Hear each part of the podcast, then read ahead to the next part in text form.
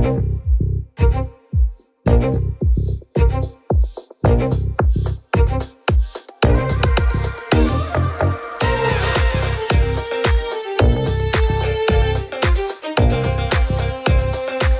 to Super Entrepreneurs Podcast. Today we have with us Dr. Jonathan Bakhtari. How are you, Jonathan? If you don't mind me calling you Jonathan, oh, or should I say Dr. Bakhtari? Not a, no, no. Jonathan's amazing. That's fine.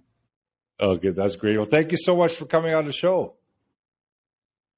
Thank you for having me. It's an honor. Oh, it's, it's my pleasure. It's my pleasure. We always, we actually enjoy and we like the guests to in, introduce themselves in their own words, and then we'll take it from there. Yeah. Um, so um, I'm the CEO of E7 Health. Prior to that, I was practicing clinical medicine. I was a professor in med schools, and uh, I also did administrative medicine. Uh, but I really uh, took all that experience, and uh, we tried to develop a uh, organizations that culturally had you know common themes, which was one, you know, allowing our staff to grow uh, and and have the best possible life they could have, both professionally and financially, as well as putting out a product in that, in this case, healthcare that really empowered the lives of patients, reduce stress in their lives, and help them get the healthcare they deserve. But to really come at it from a cultural point of view in terms of our organization and then leverage technology also. So we're we're a software technology company. But at the end, it's really the organization that drives all that. And that is, you know, building culture uh, and understanding that both, you know, your staff as well as who you are basically selling to, uh, their concerns are addressed. So I think that's really sums up our, what we do. Excellent. And it looks like, you know, you mentioned a software. So is your technology or what we work in involve artificial intelligence? Um, not yet. Not yet. We're getting there. I think our technology, as as you know, healthcare can be very challenging and a lot of obstacles. I mean, to this day, most people show up in a medical institution, they're given a clipboard, and uh, you know that's sort of the standard fare right now, despite the fact that you know every other industry is light years ahead of of sometimes what healthcare is. So our our goal is to reduce barriers when people interact with the healthcare system, and you know reduce friction also for the person providing the care. So that the bulk of the time is spent actually face to face and not doing other stuff. Mm. So is that is something that you're going to get into in the future? I assume because it, it, well, the artificial intelligence right? part is I mean, yeah, I mean, uh, what we do right now is you know we won the uh, in 2019 we won the uh, uh, number one healthcare technology company award by the Las Vegas Sun and uh, Cox Communication, and we were you know we were one of hundreds of companies competing for that, and one of the things I think that made our organization stand out is uh, and is the fact that we have really innovated in a way where we've taken most out of most of the friction out of a doctor patient experience where uh, technology is not there to burden the patient or burden the doctor, but the technology is there to get rid of everything. So most of the encounter is just spent face to face and not worried about, you know, complying with health insurance guidelines and getting reimbursements and whatever, but more, you know, what can we do to improve? Now, we do have, in the sense that in our software, we have a lot of safety features. For example, if it's too early for you to have a certain treatment or there's contraindication for you to have that, all of that is built in our technology, where our technology, you know, if, if we try to give you a certain treatment or schedule you for a certain visit and it's either too early or there's a contraindication to give you a medicine, for example, our software, our technology will actually, you know, stop that from happening and alert uh, the provider that hey, this is there's a contraindication to doing to doing this. So in that sense, I think you know I don't think that's necessarily artificial intelligence, but I think there are ways you can leverage technology to improve quality by just getting all the data in one place so mistakes and going in the wrong direction doesn't happen. So if you came in, mm. for example, and you had a latex allergy and you know somebody recommended you get a certain vaccine that's drawn up in a latex or you know in a latex bottle you know it, the software would prevent that from happening. And so to that extent we also reduce medical errors and uh, we also and then also recommend you know like our system automatically calculates you know when your next visit should be based on what we're doing for you. Uh, so we're not guessing oh you should come back in three weeks six weeks a month yeah. three months based on what we're doing for you that the technology will anticipate that and alert the person that yeah you should you know you should come back in six months or three months yeah this is somewhat like a, a cousin of, of artificial intelligence. It's in the same right. family. And uh, yeah, yeah, I guess you could look at it like that. Yeah. So it, it, yeah. we do we take a lot of anything that would involve approximating or guessing. We make it precise. Hmm. Are you still practicing? Uh, no, I stopped practicing 10 years ago, but um, I mean, to a certain extent, I do practice for friends and family. So I have my medical license, yeah. so I do take care of friends and family. But that's uh, good. Believe it or not, that's that's uh, that actually that in itself is pretty interesting because that's very rewarding because you, your friends will call you up and say, "Hey, I'm in an ER somewhere," or uh, you know this and that, and it's really nice to be able to help. Of course, as long as uh, you don't have to go on a, in the middle of the night somewhere, God forbid. But I, actually, I have call. a couple times for friends who've uh, had, oh, been wow. in a difficult situation. So, but that that's a lot. That's a yeah. That's just uh, yeah. that's joy. I mean, that's yeah, yeah. That's great. That's wonderful. And you creating all this technology is basically um, providing service to others, and you know, you're creating the software, you're creating the tools that makes things better for others. Um, no question that's a that's really really a good thing to do, especially in your profession. Yeah, especially in our field of medicine, because it's been I think there's been a lot of resistance because traditionally medicine's been done a certain way, and uh, and we've had a lot of innovation in terms of pharmacology and drugs and procedures, but healthcare technology, you know, over the decades have has lagged behind. There's been a there's been a push, you know, uh, to kind of accelerate that and get caught up with other fields. Uh, you know, I've listened to some, listened to some of your podcasts you did before, and and yeah, in other technology in other fields, this there's been a much livelier push uh, to move ahead with technology. I think medicine has traditionally had a lot of obstacles to progress in technology, multi- multiple reasons. One, it's just very, you know, that's the way we've been doing it. And also, yeah, uh, you know, we have insurance companies and government regulations to deal with. So mm. there's a lot of different masters it. that you have to deal with when you develop technology. Mm-hmm. And so getting those approvals must be a difficult job as well.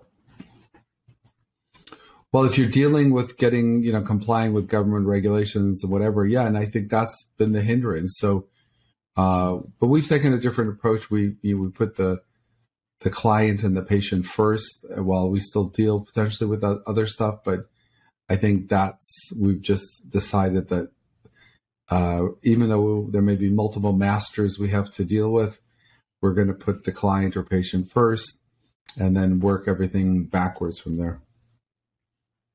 And you have an incredible number of of uh, testing locations as well, right?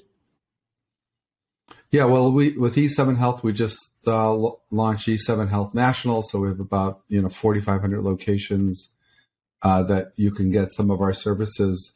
Uh, our two uh, corporate brick and mortar ones are in Southern Nevada. We're going to be expanding those, but with E7 Health National, we have, yeah we have about 4,500 locations. Uh, and then we're going to also roll out our brick and mortar uh, regionally and then eventually nationally. So we're doing both. So online, we have a presence, but we're going to have a brick and mortar presence, hopefully, uh, in the next few years. Well, that's excellent. What is it? What does mm-hmm. it stand for? E seven. So uh, we have seven books of business. So that's number one, okay. and then the E is the the technology we use to connect all seven okay. books of business. So you can think of us like a food court with seven restaurants, and a mm. lot of our mm. clients, you know, get the entree here, the dessert there, and the drink there, and so uh, that's where our technology comes.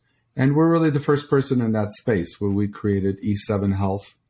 Uh, uh, and we really created our own category because even though there are people that do any one or two books of our business, no one does all seven books, which is a lot of our clients find very mm. refreshing because they usually fire four or five different companies to come to us.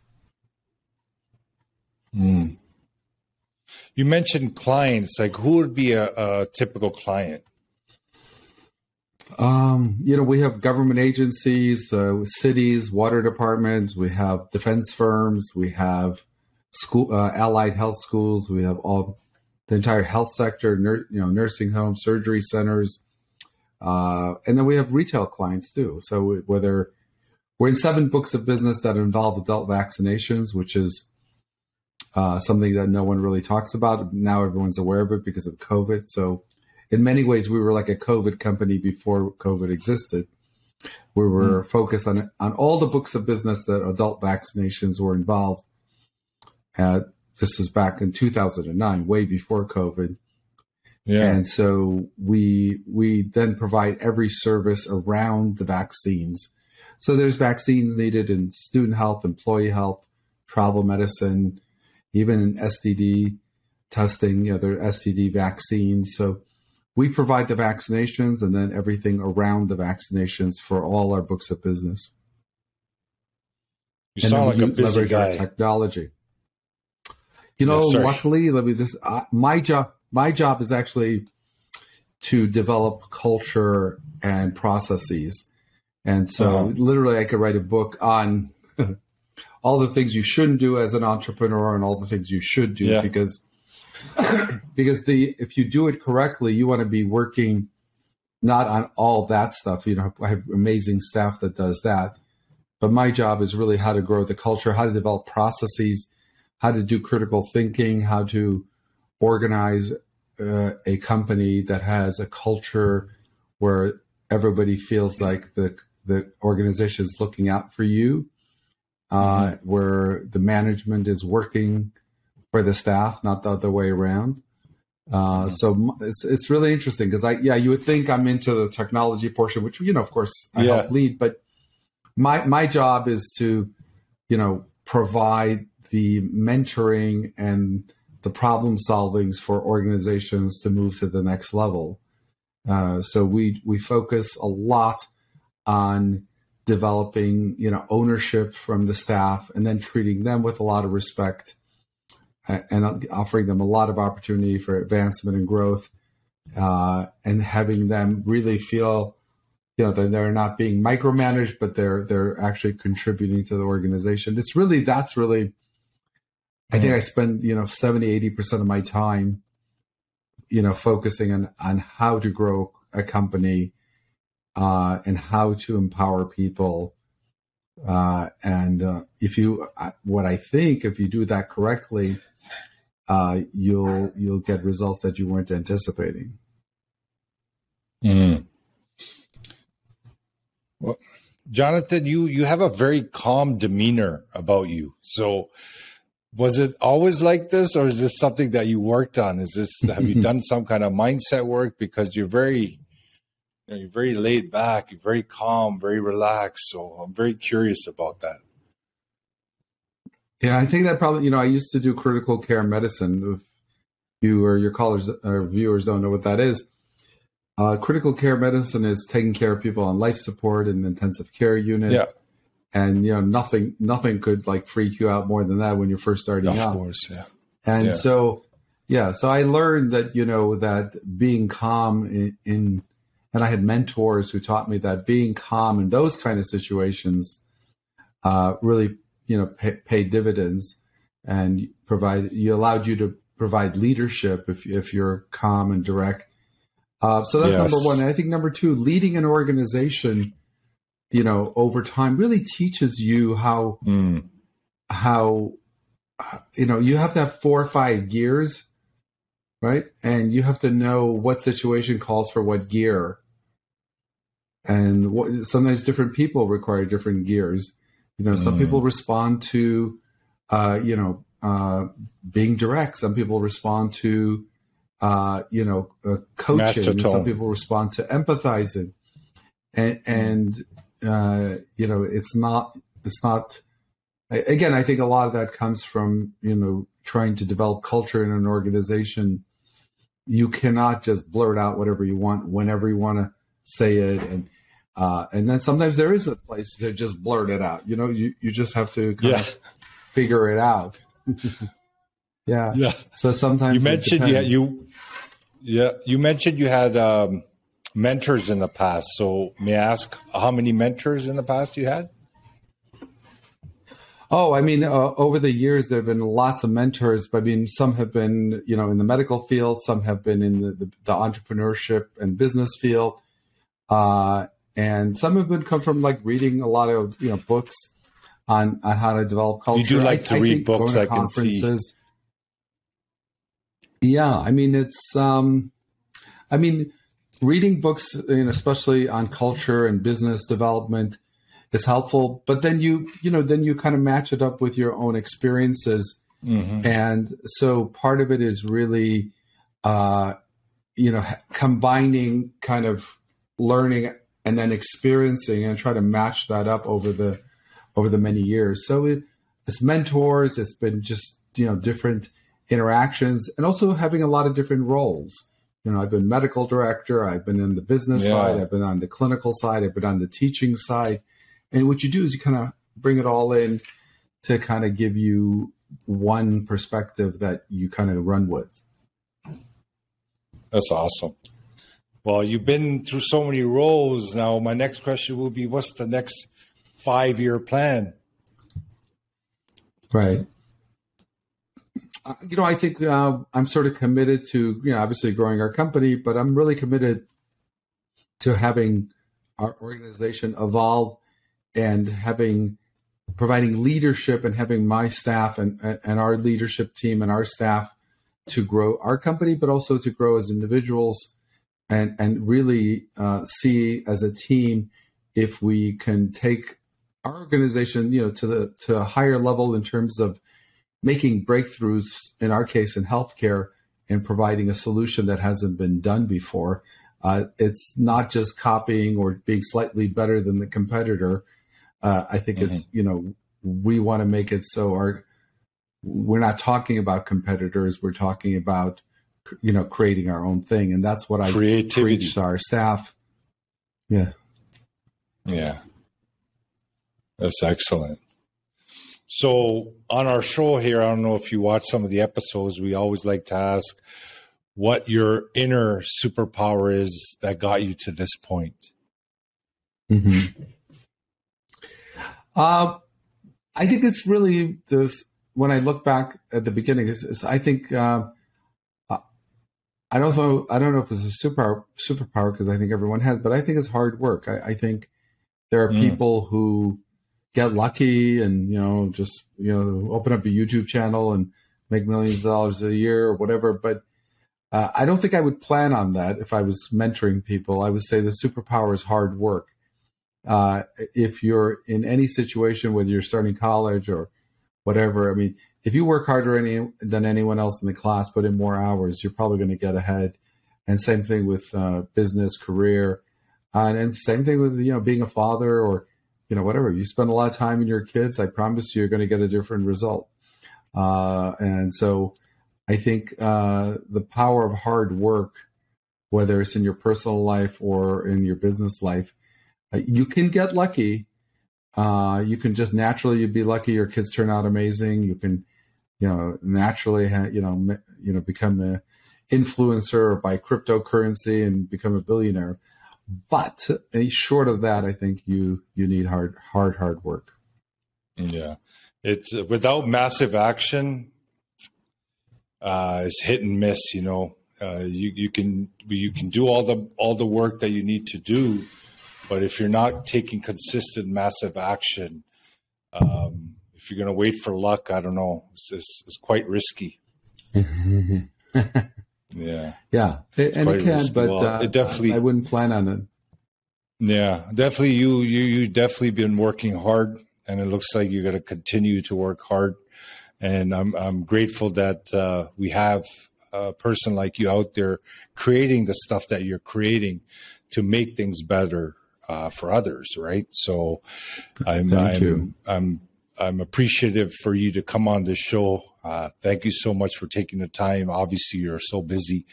Uh, do definitely mm-hmm. keep in touch. Um, I love spreading message here. So, you know, if you have any other announcement you want to share, let me know. Uh, just email away. And um, yeah, no, thank, I, yeah, thank you. Yeah, and I just wanted to ask if you have any final words for the audience. Uh, that would be greatly appreciated. Yeah, I, I think uh, you know if I can speak to other people who are thinking about developing their own company or whatever, uh, I just I think the message I, I would send and I tell people is really you know when you're starting an organization, uh, think about a way that you can make the lives of the people who are going to be in your organization better and then have them also buy in that they are there not just to you know have a job but you know maybe have a, amazing career and i think if you put those two things together where they're all in it and you are going to start an organization where uh, you know people's lives will continue to get better as long as they're within your organization and they're also going to contribute uh, in a way that's meaningful, not just clocking in and clocking out. When you marry those two things, you can take almost any organization to to the sky. Awesome. Thank you so much for that. That's great, great uh, advice. Appreciate it. Audience, thank you so much for joining us today. As always, please visit my website, shahiddarani.com, and engage with the content join and follow our social media. And definitely, whoever we bring on the show, they also will love to hear from you. Jonathan here, you can see he's a wonderful person. He's doing good. Visit his site. All his information will be in the show notes. Connect with him on his social media, engage and you know learn and like he said like jonathan said massive action you know hard work so hard work and smart work so thank you so much yeah. jonathan thank you everyone else